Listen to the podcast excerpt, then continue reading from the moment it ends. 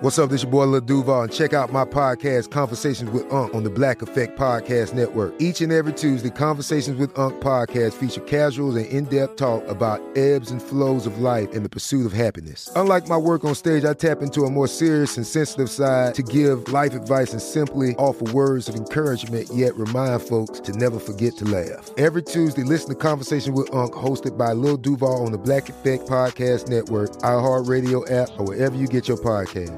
Presented by AT&T. Connecting changes everything. This episode is brought to you by Navy Federal Credit Union. At Navy Federal, it's been the mission to help the military community for over 90 years. And not just help them, but do everything to make sure they not only grow, but flourish. That's why Navy Federal Credit Union has all kinds of great savings and investment options like share certificates with sky high rates. So don't hesitate. Start growing your finances today with a variety of savings and investment options. Navy Federal Credit Union. Our members are the mission. Savings products insured by NCUA. Investment products are not insured, not obligations of Navy Federal and may lose value. Become a part of the fast growing health and wellness industry with an education from Trinity School of Natural Health.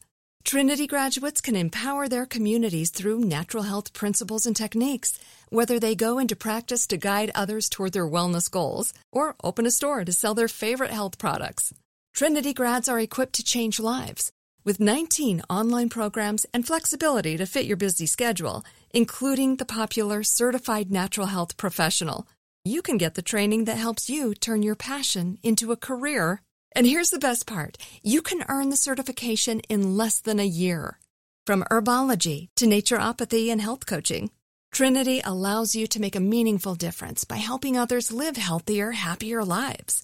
Don't wait any longer to pursue your passion for natural health. Enroll today at trinityschool.org. That's trinityschool.org.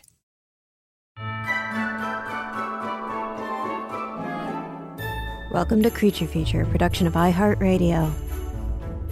Creature Feature, it's Creature Kringle Times, a holiday special about our furry friends. Today, we'll learn how hibernation works and what's up with these chubby bears. Snail hibernators, lemurs with fat tails, join us as we learn and laugh and learn. Sleepy little penguins, perfect power naps. It's a sleepy, cozy winter time. Welcome to Creature Feature, production of iHeartRadio. I'm your host of Many Parasites, Katie Golden. I studied psychology and evolutionary biology, and on today's special Kringle Time show, we're getting cozy and snuggly and talking about the world's best, most creative, and most interesting sleepers. From hibernations to teeny naps, these wintry animals know how to catch a few holiday Z's. Happy Creature Kringle, Happy Creature Kringle, Happy Creature Kringle.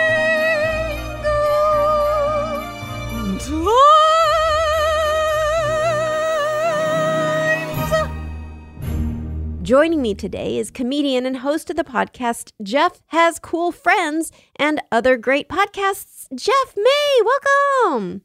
Hey, I just woke up. This is great. This is Yeah. perfect. I just I just dehibernated. I Thematic. rehibernated. Yeah. What's your favorite way to get cozy during the winter?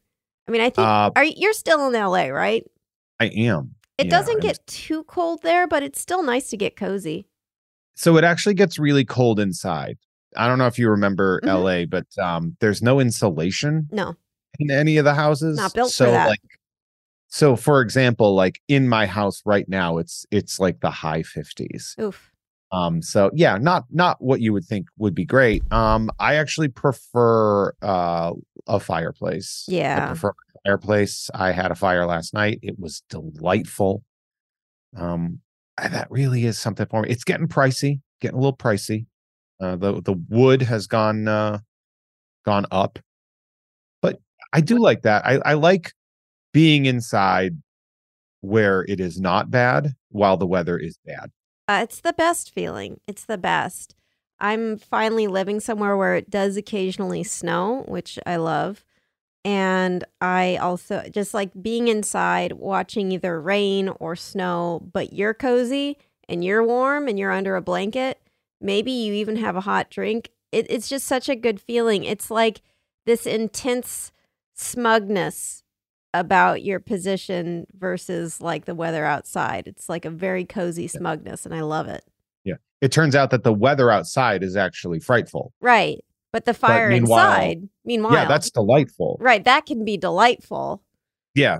No, So, I very much yeah. am that as a New Englander. Like snow is two is two things for me. One, it is uh dangerous labor hmm uh, because you have to like shovel your driveway or you know you have to drive extra special careful uh carefully i don't know why i didn't add an adverb into that sentence but then on top of that too like being inside when it snows is just the best Right. Yeah. No. because you like you forget you're, you're just sitting there although when i was a homeowner uh i would look outside and see the snow i'd be like Yeah. should i go pre-shovel right now so it's not super bad tomorrow like that's the energy that i was bringing to home ownership real dad energy Yeah, I've never had a home while I lived so like a a a suburban home where I'd actually have to shovel snow or deal with it. So I I've always just had a good time in the s- snow because I haven't had a car or a home while being in an area Yeah. with snow. So that's the, the labor of snow Yeah. disappears yeah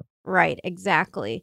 Um, but yeah, very, very on theme because today we are talking about animals who do their best to avoid the discomforts of winter and bad weather and will just sleep it off, but in very specific physiological ways. So, first, we're going to talk about bears and this idea of bear hibernation. Now, there's going to be a twist here.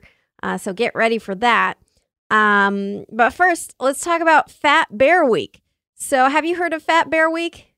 i love fat bear week Um, Oh, it's so good. and, and of course standard bear week as a massachusetts uh, former massachusetts residence bear week itself of course very popular in provincetown in the summertime fat bear week that is a winter holiday The Fat Bear Week is a celebration by the Katmai National Park and uh, Preserve in Alaska of the bears in the park putting on their winter weight.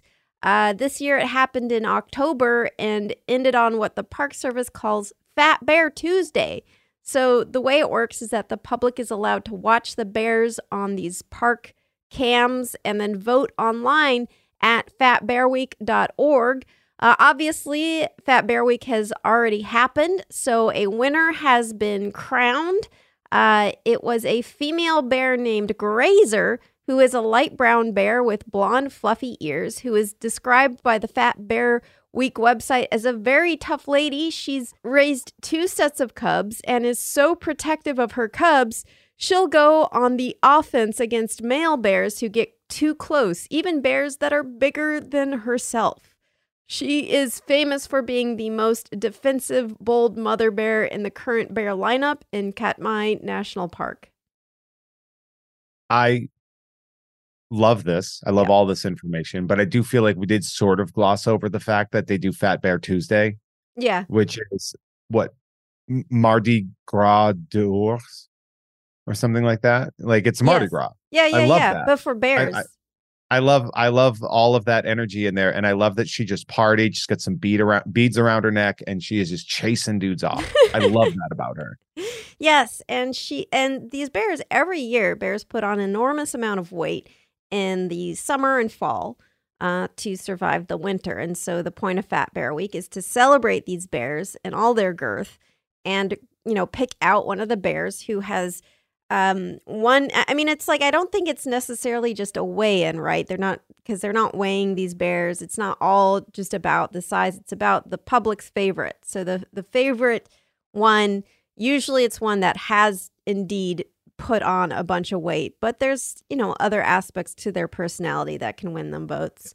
Um now, the photo that you shared, first off, must hug bear. yeah. Bear is friend, and then the It's- information that you it's- it's shared, bear is not friend. bear is not Um, friend. Yeah it's but that- also, but also bear is friend. this is the Look- like, look contradiction of bear. This is the this is the biggest sort of like it is an, the oxymoron of the bear is that they look like the world's most huggable animal.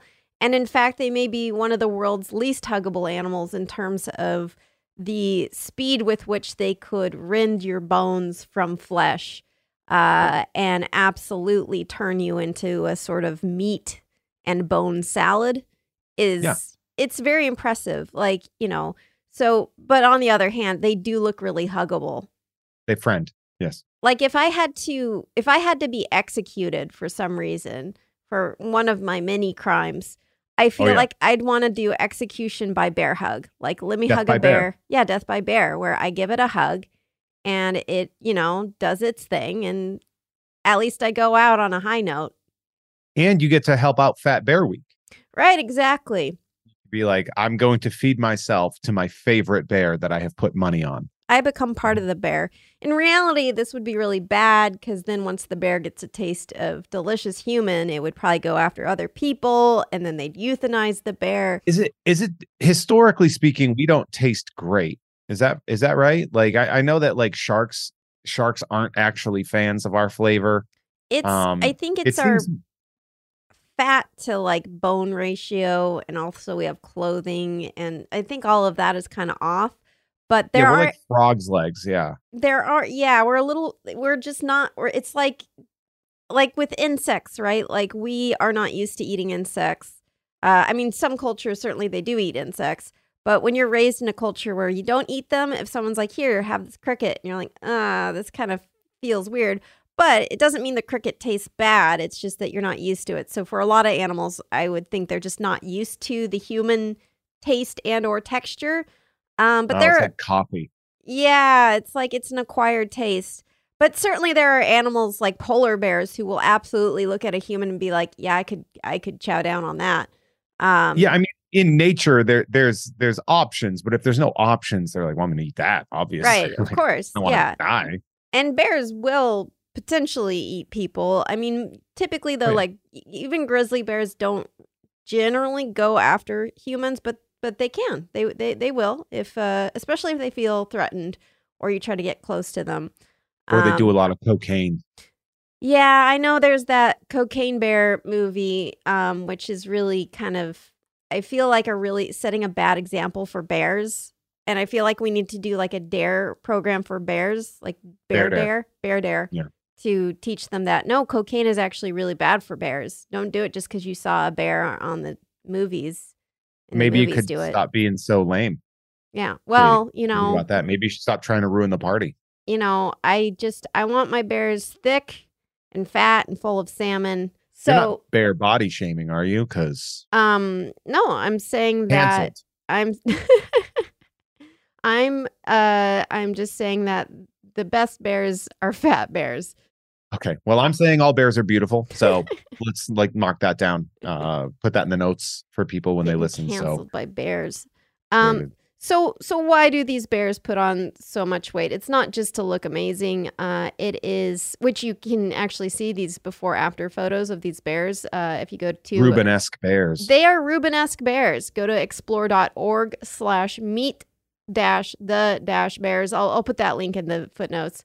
Um, but yeah, it's really cool because you can see live streams of parks, um, old videos of bears like eating fish and stuff, and also the before after pictures of bears after having bulked up. But yeah, they put on this huge amount of fat so that they can get through the winter and they go into this state of dormancy during the winter.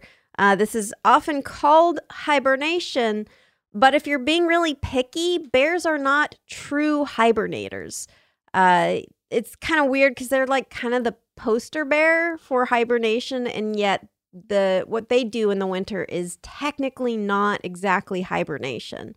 So, hibernation is a type of prolonged inactivity characterized by physiological changes where the rate of breathing is slowed, the heart rate is slowed, and body temperature drops. This helps slow the metabolism so the animal can live off of their energy stores and survive uh, the winter, which is generally harsh and nutrient poor. And so lots of animals hibernate from rodents to bats, but technically bears do not hibernate. They do enter a state of torpor, which just means a state of reduced activity, um, and uh, which includes a lot of sleep, a lot of rest, a lot of like not really doing anything. Um, Celebrities just like us. just like and just like podcasters. Uh, there are some physiological changes that bears go through, including bulking up. Their heart rate, breathing, and metabolic rate do slow down when they are in deep sleep, but uh, their body temperature does not drop, and they can actually wake up relatively easy, uh, which is unlike hibernators. Uh, in fact, female bears generally have to wake up from their torpor in order to give birth during the winter, uh, which is when they typically give birth. So they'll be, you know, in this state of of torpor, snoozing and be like, "Up, oh, gotta gotta wake up, gotta wake, gotta push out a few a cubs." Yeah. But this winter dormancy that bears go through is still really impressive. They can go for months without needing to urinate or defecate.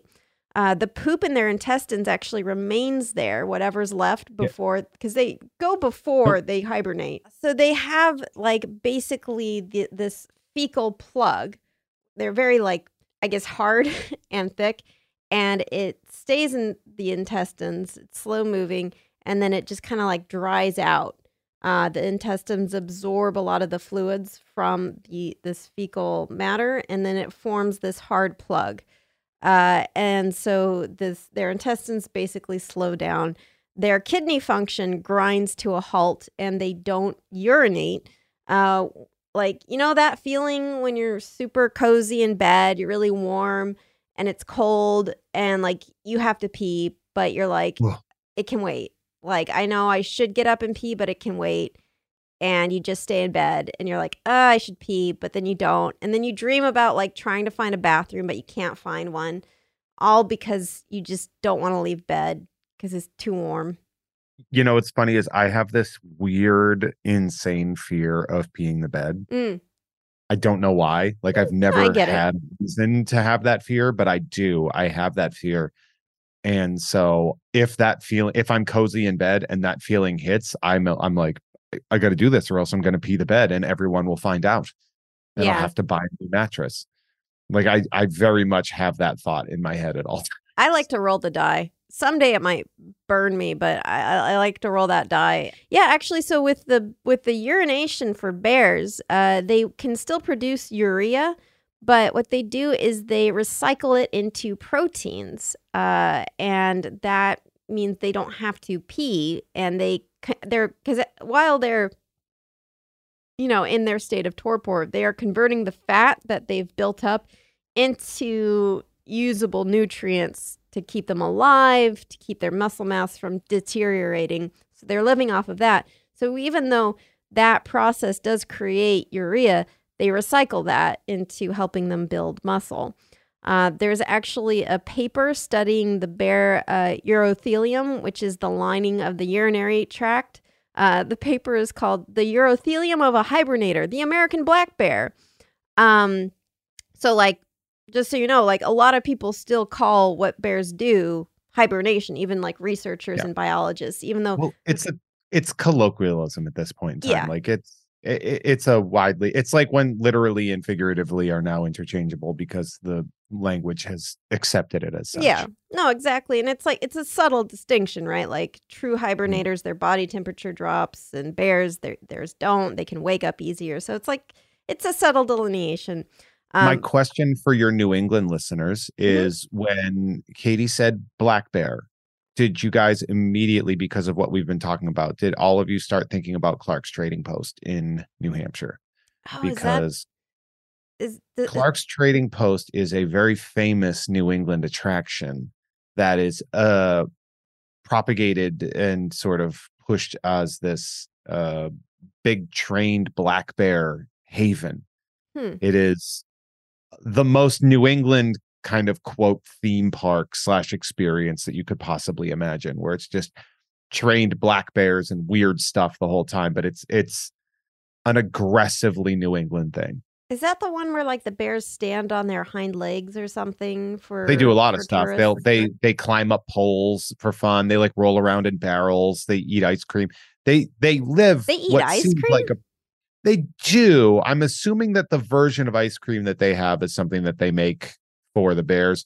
I'm not going to pretend that I know enough about Clark's trading post to guarantee you that these are not abused bears.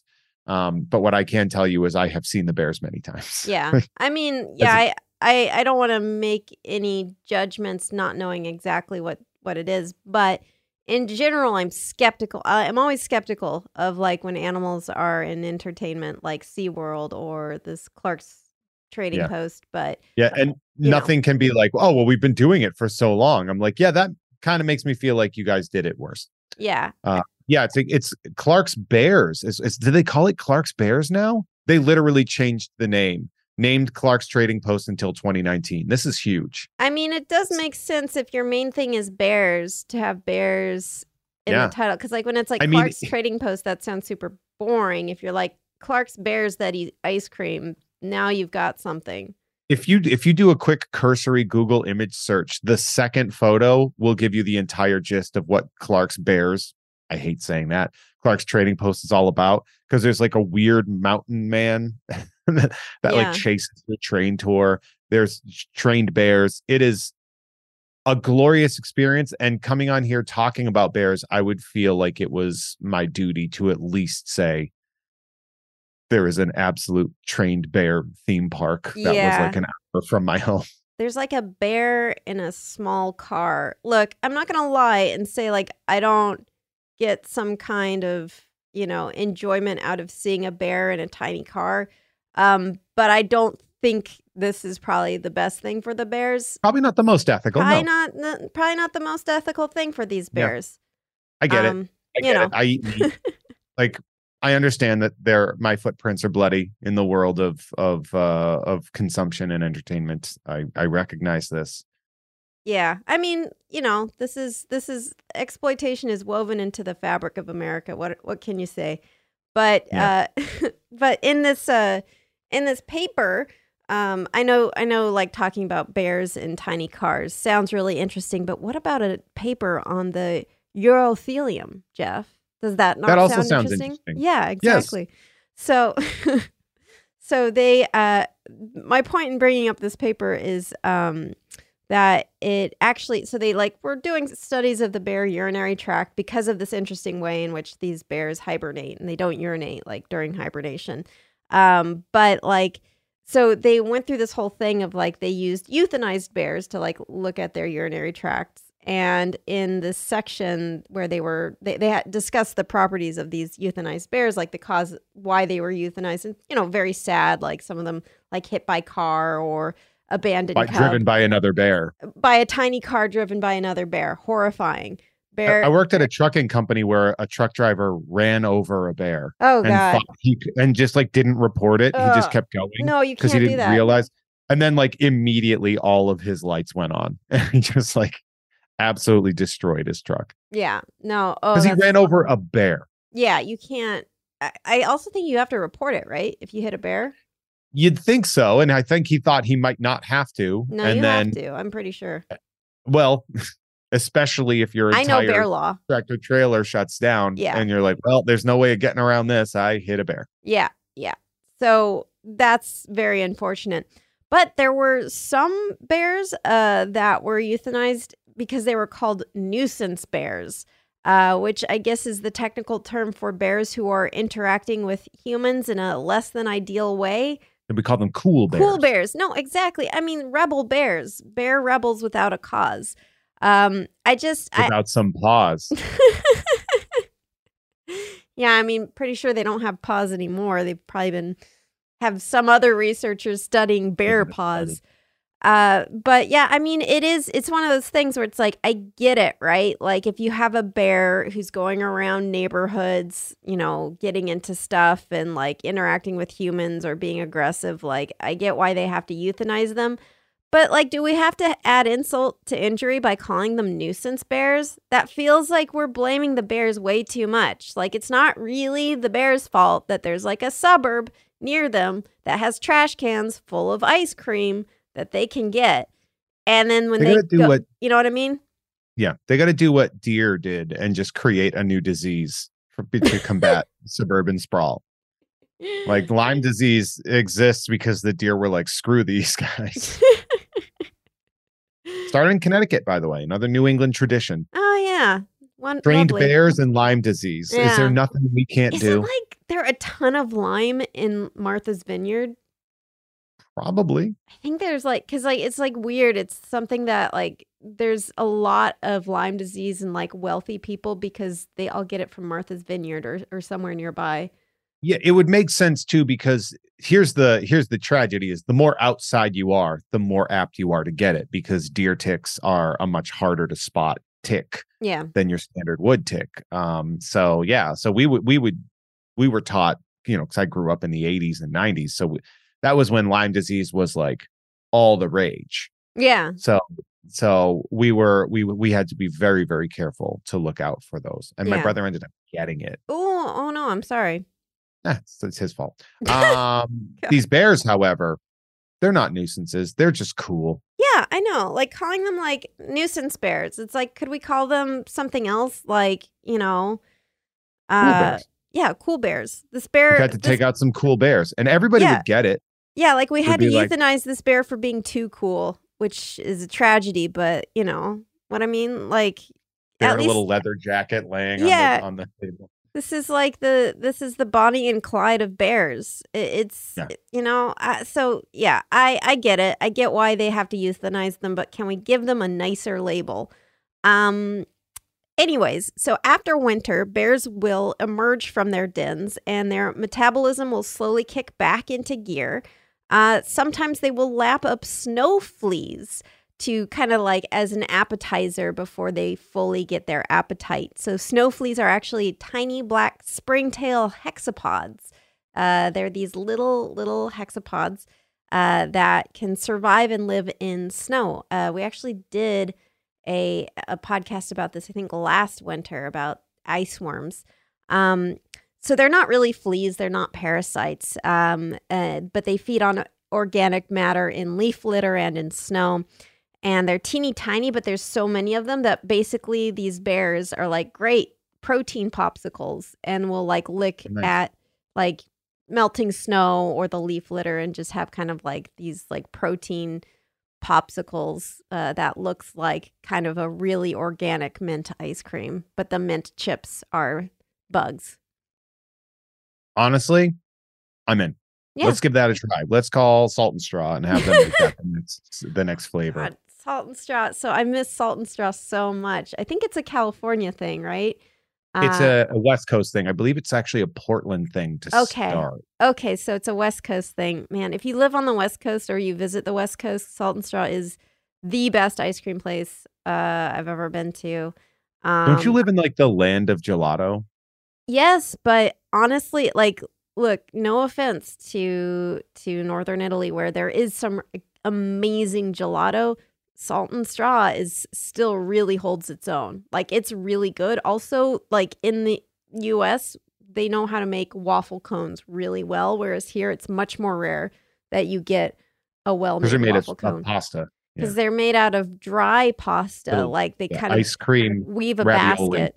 Yeah, they Yeah. weave like a basket out of pasta. No, I mean, you know, the gelato's great, especially in Florence, but uh, you know, like honestly, America, you got some amazing ice cream there, so be proud of Yeah, we have nailed the tastiest, most absolutely terrible food. Right, Like, which is why so these bears are eating it uh, at Yeah. trading posts. Yeah, just picture a bear sitting there eating like ice cream and a grilled cheese. Cream. You're like, this doesn't seem like this is the thing they should be eating. Probably is not. dairy is dairy a big thing for bears? Because I don't really I see how that would be an issue. I think so. Um, but you know, I still feel like if I saw a bear no- nose deep into a tub of ice cream, be like, you know what, good for her. Yeah, let it out, girl. Be there in your feelings. You've had a week. Yeah, You've you've earned this. you've earned this. Well, we are going to take a quick break, but don't go to sleep. When we come back, we're going to talk about a couple true hibernators that are perhaps not what you typically think of when you think hibernation. Become a part of the fast growing health and wellness industry with an education from Trinity School of Natural Health. Trinity graduates can empower their communities through natural health principles and techniques, whether they go into practice to guide others toward their wellness goals or open a store to sell their favorite health products. Trinity grads are equipped to change lives. With 19 online programs and flexibility to fit your busy schedule, including the popular Certified Natural Health Professional, you can get the training that helps you turn your passion into a career. And here's the best part you can earn the certification in less than a year. From herbology to naturopathy and health coaching, Trinity allows you to make a meaningful difference by helping others live healthier, happier lives. Don't wait any longer to pursue your passion for natural health. Enroll today at trinityschool.org. That's trinityschool.org. Hey, this is Jodie Sweetin from the podcast How Rude, Tanneritos. As a nostalgic voice from your past, I'm here to remind you that amongst the stressful and chaotic existence we live in 2024, you deserve to get away. It's time for a vacation, no matter when you're hearing this. And let me tell you how you'll get there. The 2024 Hyundai Santa Fe. Want to bring the family to the mountains with the Santa Fe's available HTRAC all wheel drive? Well, it's got standard third row seating and available dual wireless charging pads for the kids who just want to stare at their phone and not talk to you. You know what I mean. Visit HyundaiUSA.com or call 562-314-4603 for more details. Hyundai, there's joy in every journey. Oh, such a clutch pickup, Dave. I know, right? I was worried we'd bring back the same team. Oh, no, I meant those blackout motorized shades. MVP of the room. Blinds.com made it crazy affordable to replace our old blinds. Hard to install? No, it's easy. Even you could do it. Nice. I installed these and then got some for my mom, too. What, you fly across the country to do the install? Nope. Blinds.com can do it all. All she had to do was pick what she wanted. She talked to a design consultant for free and scheduled a professional measure and install. Look at you, a Hall of Fame son. Oh, I just picked the winning team. They're the number one online retailer of custom window coverings in the world. Oh, Blinds.com is the GOAT. The GOAT! He shoots! He scores! Go to Blinds.com for up to 45% off and a 100% satisfaction guarantee. Go right now for up to 45% off at Blinds.com. Blinds.com. Rules and restrictions may apply. So, Jeff, uh, did you know that snails hibernate? Are they true hibernators? Tr- they are true hibernators. They also estivate. So, estivation is hibernation, but during hot or dry seasons. So, both terrestrial and aquatic species of snails can hibernate when the temperature gets too low and estivate when the season gets too hot or dry. So, uh, during hibernation, terrestrial snails such as garden snails or freshwater snails like apple snails will regulate their bodily processes to survive the cold. Uh, so, they are true hibernators because their metabolic rate drops, uh, their respiratory system, their uh, circulatory system, uh, everything like slows down, and their body temperature uh, drops. Their body temperature actually basically has to endure the ambient cold temperature. One of the problems with freezing is that if you freeze, like your cells kind of uh, get ice crystals in them, and that's really bad once they start to thaw. They essentially rip apart because of these Like ice crystals. right? Yeah, exactly. Frostbite, like that is necrotic tissue because your your cells have basically been torn asunder by the ice crystal formation.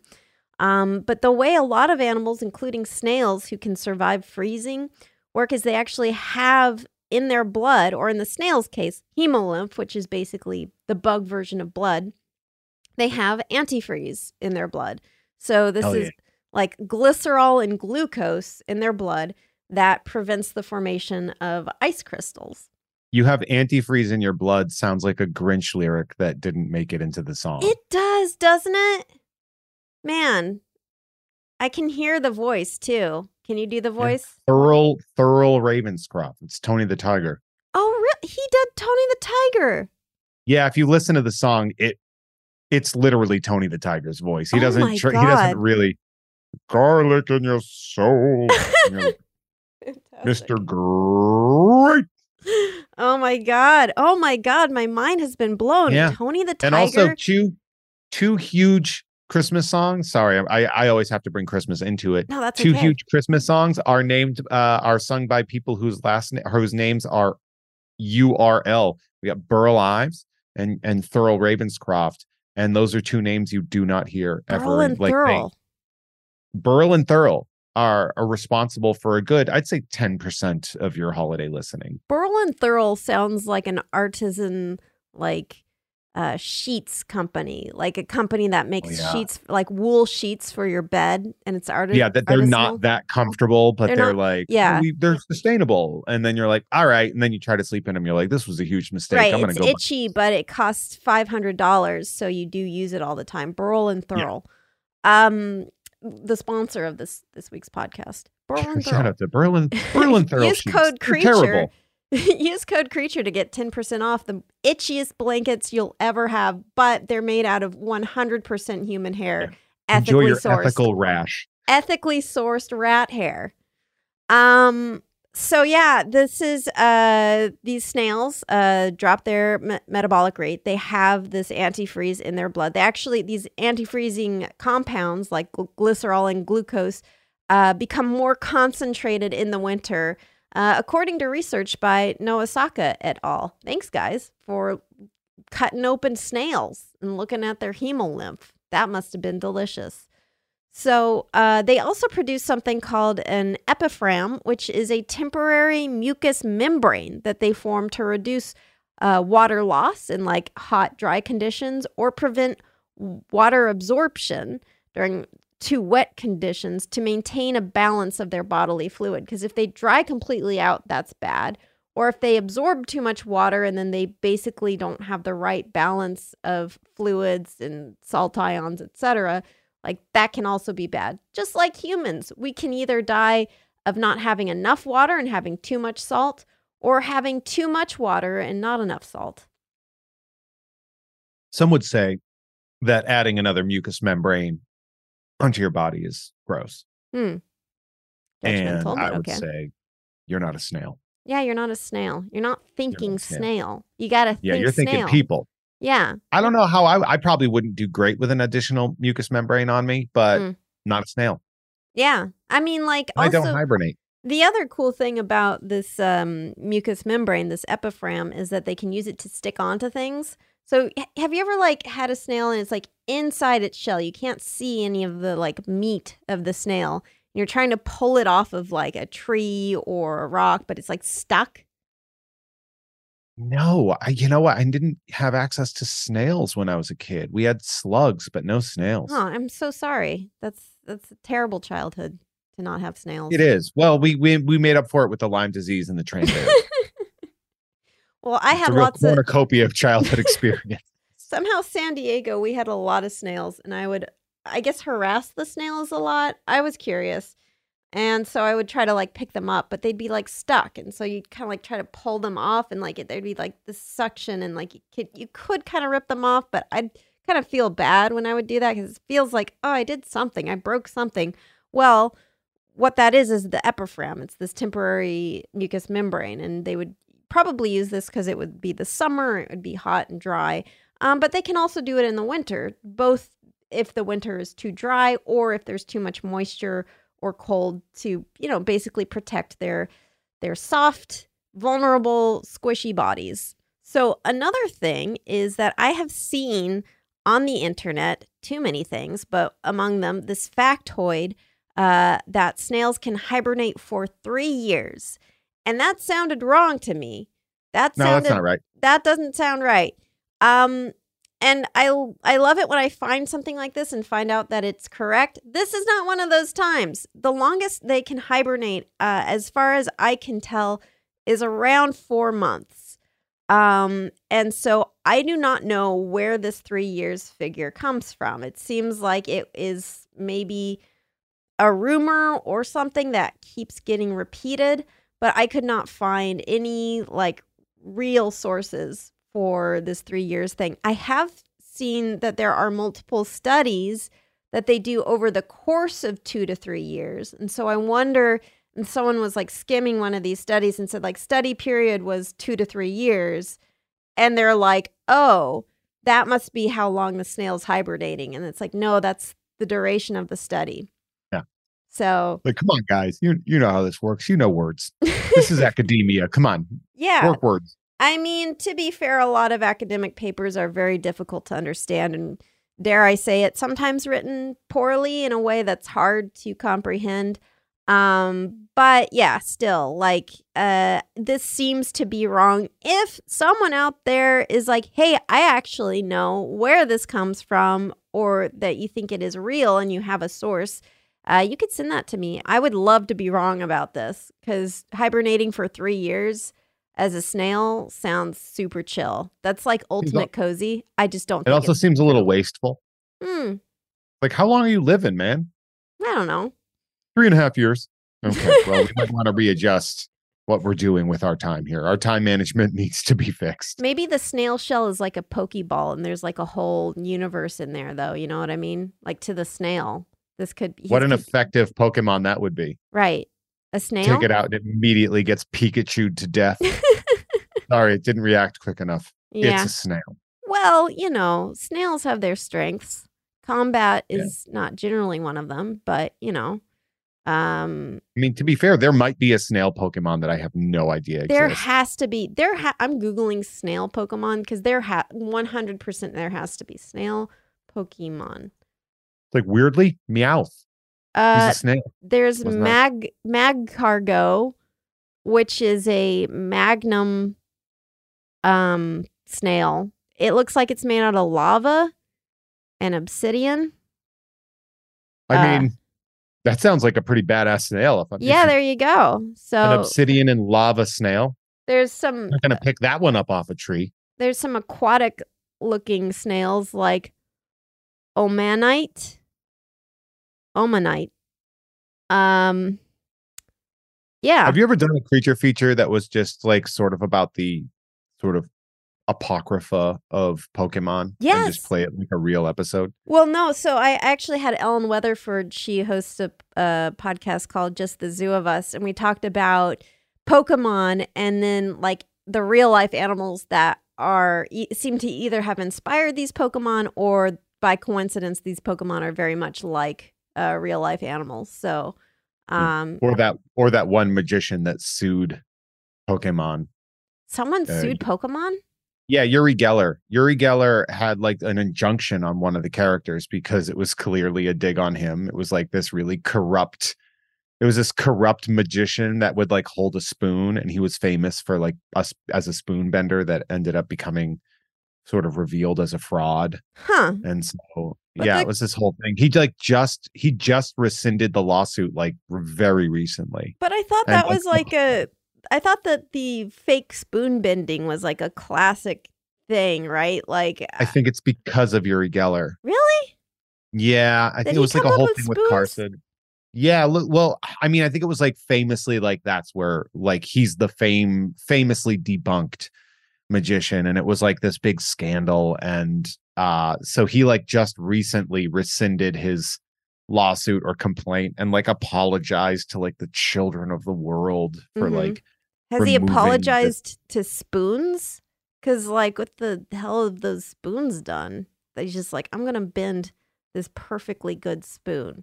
I mean, I don't know. Do spoons not have feelings? Am I a utensilist if I say that? I just think it's sad to be a spoon and then not get used for ice cream, instead, get bent by a jerk. Or get kidnapped by a dish? Right. Man, the dish ran away with that spoon, but did it ask the spoon for its uh, what it wanted to do? I don't think so. So, yeah, snails, they can hibernate and uh with that antifreeze in their hemolymph um and but they do not I I have not seen anything to indicate they can hibernate for 3 years. They can hibernate for around 4 months. Uh, which I still think is pretty impressive. Uh, now It's we're gonna third of the year. yeah, no, that's good, man. Like, why are we making stuff up? That's pretty impressive. Um, one of my favorite hibernators is actually a completely different animal. This one's a cutie. It's the fat-tailed dwarf lemur. So, uh, love that. oh yeah, I shared a, a cute little photo with you. These are cute little babies that I want to cuddle. Um, Oh yeah. yeah. So fat tailed dwarf lemurs, you may have guessed it, they have fat tails. We're going to talk about why. So, uh, they are primates found in Madagascar. Um, they're pretty small. They're only about seven ounces in the summer and nine ounces uh, when they fatten those tails up in the winter. And, you know, Jeff, can you guess why they fatten their tails up in the winter? I don't feel like I need to guess on this one. Mhm. I feel like it's pretty much been established that Mhm. this is where they store their fat and nutrients for Yes. their for their torpor or their their hibernation or whatever thing they do. Exactly, exactly. So these can be considered true hibernators because they kind of meet all the requirements. They their metabolism slows down, their heart rate, breathing all slows down, and their temperature drops. Um, and that fat tail allows them to hibernate without uh, needing to feed. Um, so just as bears develop that big belly for winter, these uh, dwarf lemurs develop this like fat tail. They put all their fat in this tail. I mean, we see this in other animals, right? Where they kind of store fat in these localized regions, like a camel's hump, not filled with water, actually filled with fat to allow them to survive long periods of time without eating. Um, but this means that fat tailed dwarf lemurs are actually the only primates known to hibernate. Um, yeah, which is really that's interesting. so exciting for them. Yeah, good for them. Look at these little guys. What what what Madagascar movie do they address that in? Oh gosh, you know what? Like they have so many fun like re- like actual animals in those movies, like fossas and a bunch of different lemurs who I think I think basically all of the lemur characters are actual lemurs. Like Yeah. I don't think they made any lemurs up, and there's a lot of them. Like Madagascar is lemur land essentially. Um, so th- there could Yeah, definitely they they be eat ice cream and they play around in barrels over there. pretty much the closest thing lemurs get to a resort. Um, but yeah, like it's it's like a lot of these these lemurs are endemic to Madagascar, meaning they're not found anywhere else. So there is this research center called Duke Lemur Center, and they've done a lot of research on lemurs in general, including these fat-tailed dwarf lemurs. When you say Duke, you just mean like Duke University, Yeah, but it's Duke Lemur Center. It's got to be fun. Yeah, and you know what? Like I feel like I would I would love to be a card carrying member of the Duke Lemur Center. Um so they've done all this research on these uh dwarf uh fat-tailed dwarf lemurs. Um it's actually really cute because they have uh they have like uh lemurs that they study that are in captivity but they, you know, they make sure their environment is really really good and they like to hibernate and sleep in like little nooks and crannies inside trees and so they've you know done all these things where they try to like recreate these spaces for them and apparently like they've had basically these cute little like fabric nests and like all these like very cozy looking things but their favorite thing is PVC pipes like the lemurs love going to sleep in PVC pipes Same. yeah, man. Like you want to just curl up into a little ball and be in a PVC pipe. Who doesn't? I really do. You I really do want that. That's what I that's how like whenever I'm like working with my plumbing, I'm like, man, I wish I could shrink down and curl up and go to sleep in this U trap. Yeah. I hope they don't fall asleep in a potato gun though, because that could be a problem. Could be a problem, could be really cool. But um, you know, it's just a matter of perspective. Uh, so yeah, the the their research has found that uh, these uh, fat-tailed dwarf lemurs can rouse from hibernation every six to twelve days, uh, and hibernate for up to seven months. So just because you're hibernating doesn't mean you can't occasionally like wake up during the winter. Like some hibernators, especially like smaller hibernators, will wake up occasionally um, to move around, maybe even eat something like if they have something stored, and then go back. Make sure they're not being prey. Yeah, exactly. Everything good? Everything good? All right. but it is harder for hibernators to wake up in response to, say, a threat versus just torpor. So if you're just in torpor, you can wake up more quickly if there's something threatening. If you're in hibernation, it's actually a good deal more difficult for your body to rouse from that, even if there's a threat. Um, so finding a good hidden PVC pipe is very important. Because these guys live in Madagascar, they're not protecting themselves from the cold and the snow because it doesn't get that cold in Madagascar. Uh, it's instead believed that they're protecting themselves from drought, uh, where like in the winter, because it's really hard to get enough nutrients. So like they feed on insects, fruits, and flowers, and so these things are going to be harder to find during a drought. And so they're just like, I'm going to eat a bunch of stuff, put it all in my tail fat, and then when there's not as much food around, just go to sleep. Go to sleep with my big fat tail. Yeah, just wrap that. Man, you could also use it as a pillow. It's just, it's such a good idea. Like this is, Yeah. it's A lot of opportunities with that. Yeah, no, absolutely. I store the food I eat in my house a lot too. So Man. that makes It does. It is. It you know like Thanksgiving butt is a more comfortable butt. I gotta say. Yeah. You're not we're we're in prime butt territory right now. These these these months that we've been in, you know, It's just, just like really just we're getting ready to hibernate. as humans though we don't really get to we don't like store all our fat like in one perfect pillowy location it goes wherever it goes usually based on a combination of genetics and your activity or whatever but it would be really nice if it's like yeah i just want my fat to go in like my butt or my tail so i can use it as a pillow um so yeah th- i feel like these dwarf lemurs really have it figured out Blessed. They're blessed.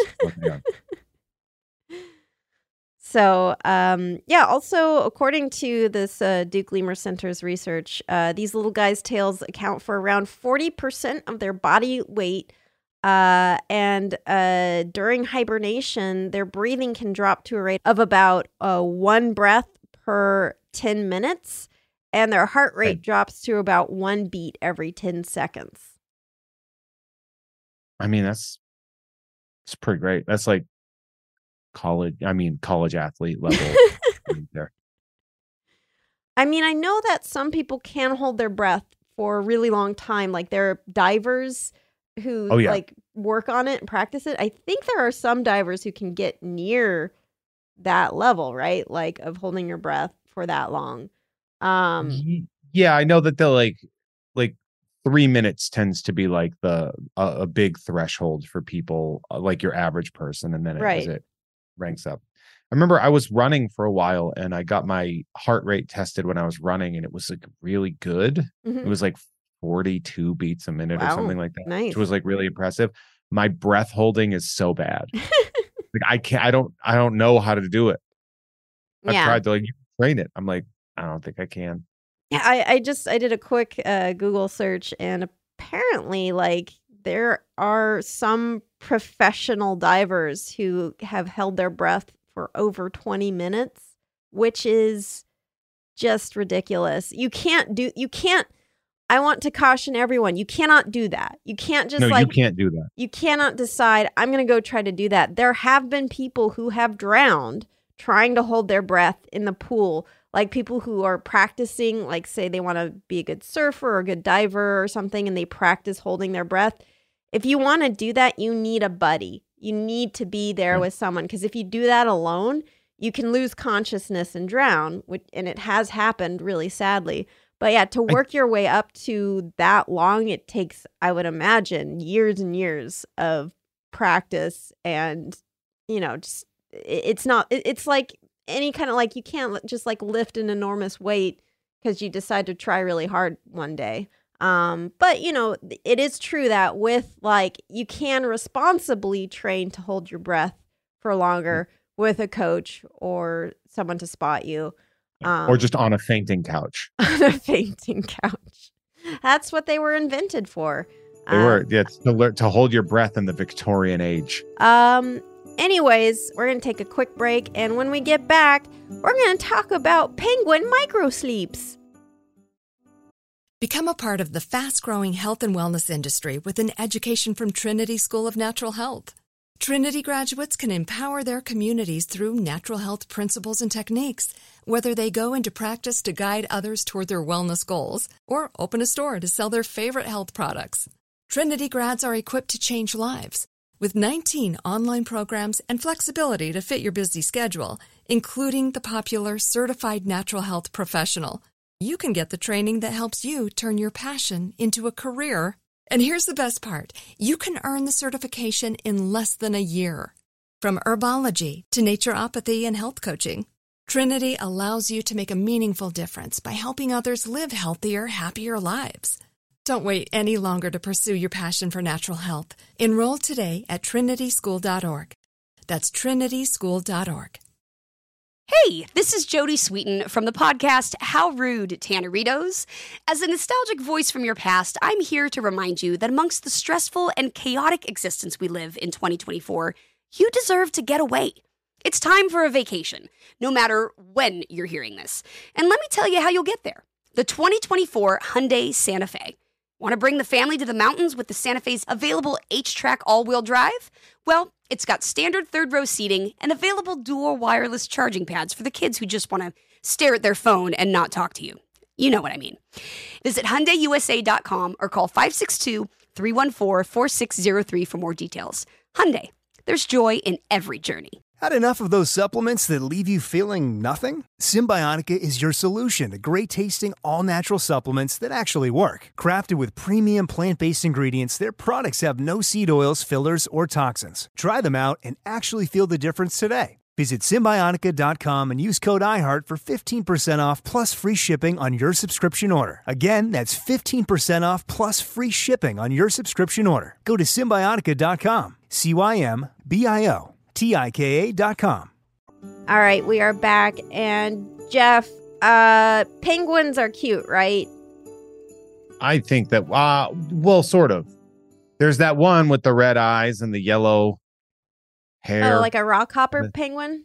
yeah, yeah. I, I'm going to say no, that that's an ugly ass penguin. Well, Um, chinstrap penguins are some of the cutest penguins. They absolutely. They are these little guys who live on islands near the Antarctic or Southern Pacific Ocean waters. They have this characteristic tr- uh, strap of black feathers uh, that go under their chin, and then they also have like a black cap on their heads, so it looks like they're wearing like a little black helmet with like a chin Yeah. strap. It's It looks like cute. they have little cartoon faces. They're adorable. Um, and I must have one. I must I must illegally acquire this penguin. So uh they they are adorable. Uh and they are but they're they're not the biggest penguins uh and they have a lot of stuff to worry about. So how do they get a good night's sleep? Well, uh, there was some research by Libourel et al. Um, sorry, let me do that again because I got too French with that. Libourel et al uh, who strapped sensors uh, onto the chin straps. So they already got their chin straps. Now they got sensor straps. These are strapped can't strap curse. penguins. uh, and they measured their brain activity and motion. Uh, they used like this remote uh, electroencephalogram. Uh, and they found that the penguins engaged in micro sleeps, which were four second long bouts of dozing.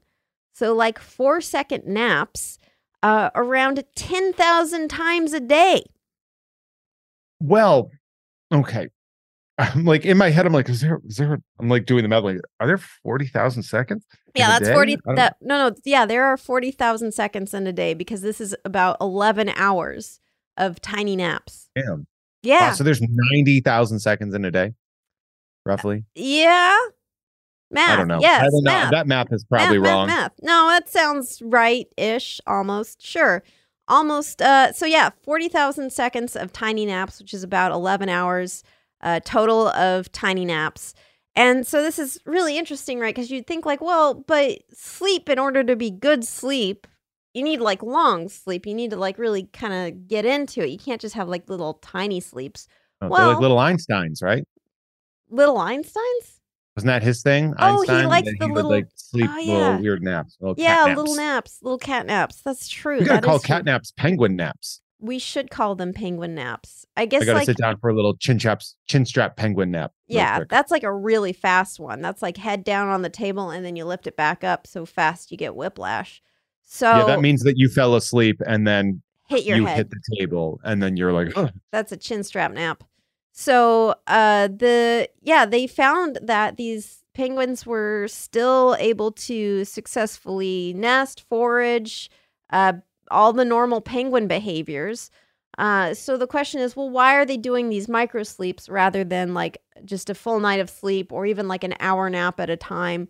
Um, the idea is that this might be too risky for the little penguins because the way that they they uh, protect their offspring is they have like you have a, a couple of parents that they're both looking after the egg and the chick, and so one has to like incubate the egg or keep the chick warm and protect it while the other one goes out and forage, and then they have to switch off. And so there's not a lot of time for napping in that situation, especially when you have uh, rampaging birds like skuas who go around trying to steal eggs or chicks right from underneath these penguins. And so the penguins must be vigilant uh, at almost all times. And even the adults have their fair share of predators like leopard seals. Uh, so they've got to protect their egg, they got to protect their chick, and they have to go out and forage for like two, you know, for their partner and for their chick. So it's a lot of stuff going on. So, like, the best way it seems for them to get their rest are these four second naps. Little micro naps. Little micro That sounds delightful. It does. I feel like human, like new human parents would be really envious of these micro sleeps. This is how I sleep on planes, by the way. Oh yeah. Oh, it's so Yeah. weird, man. Plane sleep where you you fall asleep and then you wake up and you're like, that must have been an hour, and you look at the clock and it's like that was five minutes. It's three minutes. Yeah. Yeah. I always think I can um like whenever I would go home, I used to take the red eye and I would be like, you know, I'm gonna sleep on the plane this time. It Yeah. turns out I'm too big to sleep on Oh, the plane. yeah. Like there's Yeah. no comfort when you're when you're of a certain height. Like you can't comfortably sleep. There's no like you're it, it messes every part of your body up. And I'm I was so stupid, I forget every time. So all of my sleeps would be like me falling asleep and then wake up and be like, that was eight seconds. Yeah. That was an eight second micro no, nap. I I very much sympathize. I I am a small and compact person, so I can sleep on planes, but my husband is not and he has a lot of trouble um just even kind of like sitting. Planes are really like made for us sort of average smaller folk, which Yeah. I think is unfair. It's like um turn of the century Eastern European factory Right. workers. Right. Like that's exactly like that's when I was like house shopping back in Massachusetts. Like that's who the houses were made for half the time. So I like wouldn't fit in the room because I'd be like, this is for where the tallest person was five nine. And I'd be like, that's fair. I can't walk through this house. I'm I'm not gonna pay money for it. And Right. Same thing with planes. Like it's tough. These penguins, however, they would do great They on would these do planes. so and honestly, great on planes. imagine getting on a plane and it was just a sea of those penguins in each seat. That and would smell right horrible, but I'd love it. Like I Probably. It would probably be very cold in there. It would smell like rotting fish, probably rotting fish, yeah. farts, essentially, Like a spirit airline.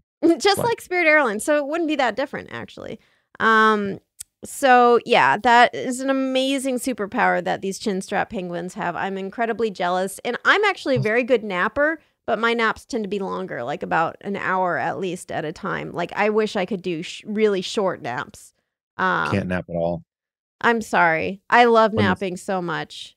If the sun is out, I'm awake. Like Yeah. for, for example, like I woke up at 5:30 this morning, not by choice, but I because I'm like an early morning person. Yeah. And once this, if the sun peeks through my window, my brain is immediately like, "You're up." That's and I've tried I'm a little jealous of that. I I have struggled a lot with like maintaining a good sleep schedule. I don't have a good sleep schedule. Oh, I went to bed at twelve thirty last night.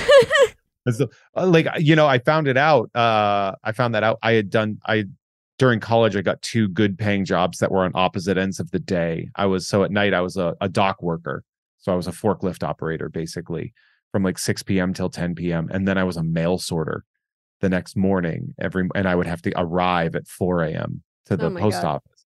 And I was like, well, I'll just sleep four hours at night and then four hours during the day. And that's when I found out, like, oh, I've never actually slept during the day. Yeah. And I would try and I didn't. rough. And I legitimately like went, I started hallucinating. oh God. I would see like motion, like like mailboxes would look like they were running out into the street while I was driving. it was crazy. Well, some of them do nuts. do that. Like you know. They did, yeah, like like cartoon ones, yeah, Yeah, with legs. real ones Yeah. sometimes. But yeah, so that was um That was how I found that out. So I'm jealous. Anytime you mention somebody being able to nap, hmm I'm I'm super super jealous because I'm like, I wish I could do that. We gotta like inject you with some like uh chin strap Peng- DNA. Penguin DNA. Yeah, I'll be a chimera of, Yeah. of, of half man, half penguin. Yeah, I think that would just be the penguin. right. You'd just be the penguin, but instead of like kidnapping uh people, you would just be napping in your Oh, yeah. in your house. Wave the kids out of it. Well, before we go, we got to play a little game called Guess Who's Squawking the Mystery Animal Sound Game. Every week, I play a mystery sound that you, the listener, and you, the guest, try to guess who is making that sound. Last week's mystery animal sound hint was this don't add this fuzzy fellow to your fruit salad.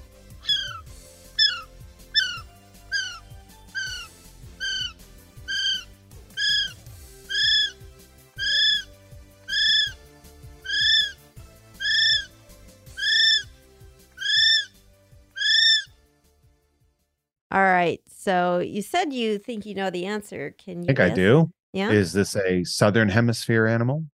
uh, yes. Is it a bird? Yes.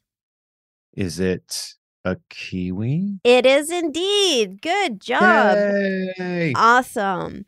Congratulations to the fastest three guessers Michael D., Jared M., and Grant W. Good. Fun story. I eat kiwi fruit with the skin on. Oh, what? Yeah, I wash the skin and then I eat it. It's very tart. And so it actually mixes really well with the sweetness of the kiwi. But it's fuzzy, So- man. That doesn't matter. Like, Ugh. so what? Ah, No, like honestly though, I I know people probably think I'm a psychopath. I eat kiwis like a little apple. Oh my god. And um I I got to tell you the tartness of the skin mixed with the sweetness of the kiwi is so gosh darn delicious. But and the- nobody's got like everybody listening to this is grossed out by it, yeah. but I'm telling you it's amazing. I mean, look, you'll get no argument from me that tartness is good. It's the hairiness, man. It's You like get over that real quick. Uh, I can't even deal with hair on a peach, let alone a kiwi. Okay, well if you can't handle a peach, then yeah, this is not for you. makes my teeth feel bad. Like, eh, have That's you ever like scraped a peach with your front teeth? It makes me want to rip I li- my teeth out of my skull. It's, I like it. I hate that. Ugh. Anyways, um, this is a kiwi. You're like, anyways, it's like mochi. Mochi is basically ice cream covered in Ah. people skin. Ah, and uh, ugh. I- it's the te- it's I can't. jarring I can't me, do. but I like it. I can't do the texture of mochi either. So there's something yeah, about it's that is skin. That is people skin. it's like people they have skin. approximated people skin in the exact Mm. perfect way. they are they look good but they feel bad in the mouth for me um so yeah kiwi birds uh which i would not put in my mouth because of the fuzziness. Uh this is fantastic audio of a kiwi call uh, which is very hard to get on camera. This is captured by the russell nature walks. Uh, it took them like three years to get this uh, on video. I'll have the link in the show notes. Uh, this is a male kiwi calling for his mate uh, kiwis are from New Zealand. They are flightless birds with fuzzy, downy feathers and long beaks. They are actually relate- related to ostriches, emus, and rheas, uh, and they are the smallest of these group of birds, which are called ratites. Uh, they weigh only around five to six pounds, which is roughly two to three kilograms. Uh, and they have the largest egg to body size ratio. Their eggs weigh over half a pound, which is around 15% of the kiwi's total body weight. So, you know, I hope that beautiful song that the male is singing was worth it, lady kiwis, for that whole process. well, that was like me with my mom. oh, God. my mom's so tiny, and I came out ten pounds nine and a half ounces. Ugh, your mom's like the human kiwi. Yeah, my mom like like non-pregnant. My mom weighed under hundred pounds, Oh, man. and I came out 10, nine and a half. That that's a crime. You're just like the alien chest burster. Yeah. Yeah. I did actually get you could kind of I got my foot caught in her rib Ah, apparently. And so you could see like the uh, like a little indentation of a foot at one point in time. So like, yeah, I guess that's probably pretty Ah. accurate.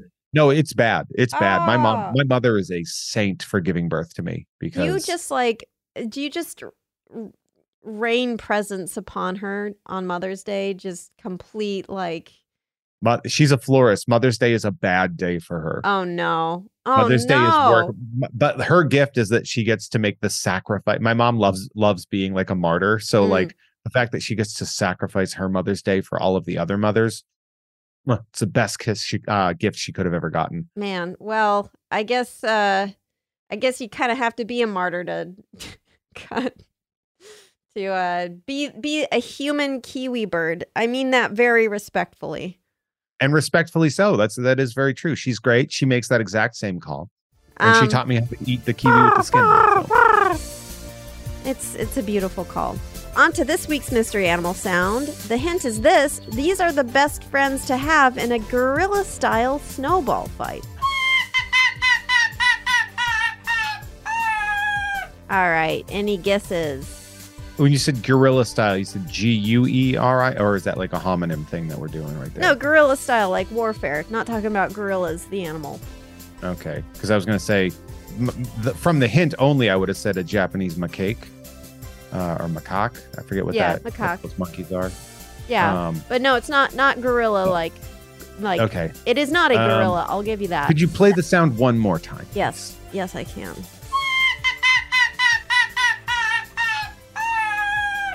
I don't know. The, the best guess I had was Japanese macaque. That is a very good guess.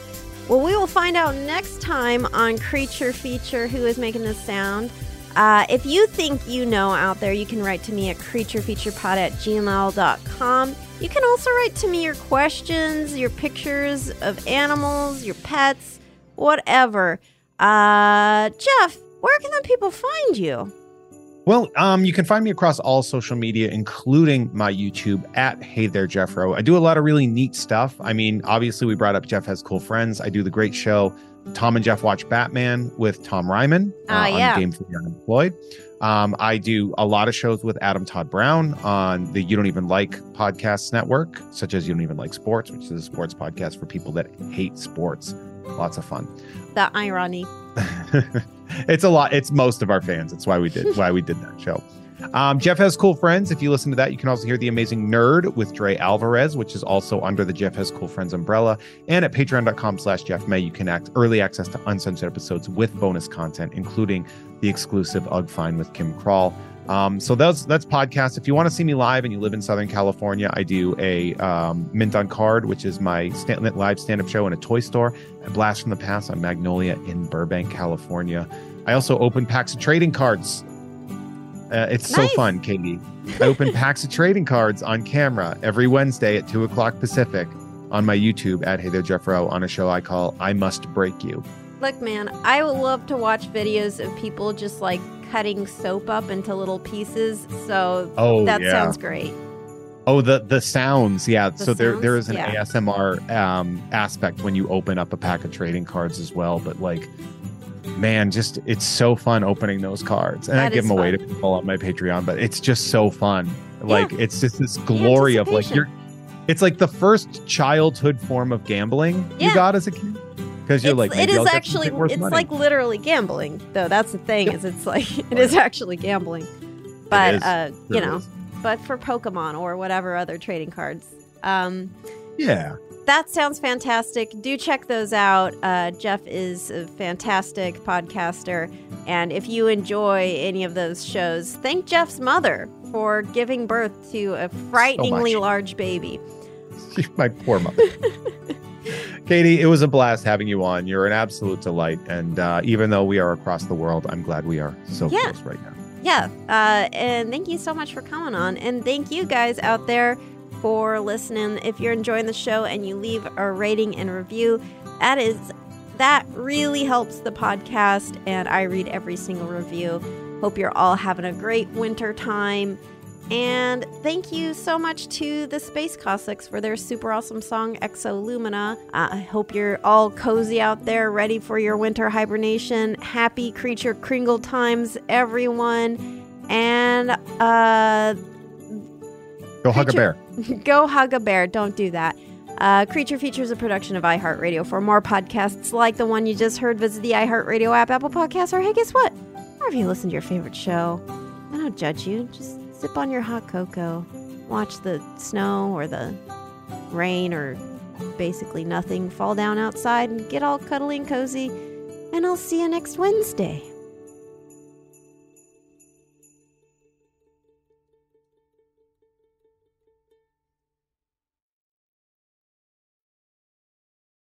Become a part of the fast growing health and wellness industry with an education from Trinity School of Natural Health. Trinity graduates can empower their communities through natural health principles and techniques, whether they go into practice to guide others toward their wellness goals or open a store to sell their favorite health products. Trinity grads are equipped to change lives. With 19 online programs and flexibility to fit your busy schedule, including the popular Certified Natural Health Professional, you can get the training that helps you turn your passion into a career.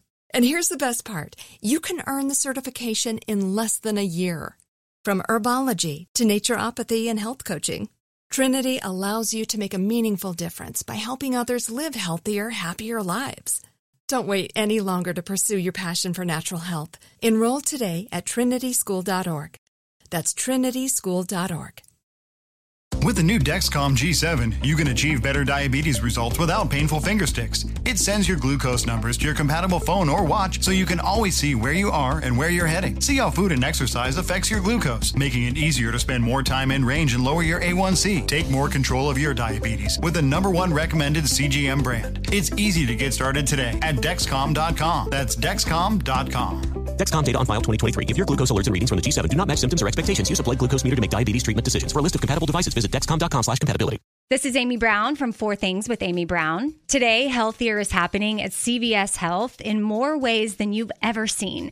It's wellness destinations for seniors, including select locations with Oak Street Health and CVS Pharmacy.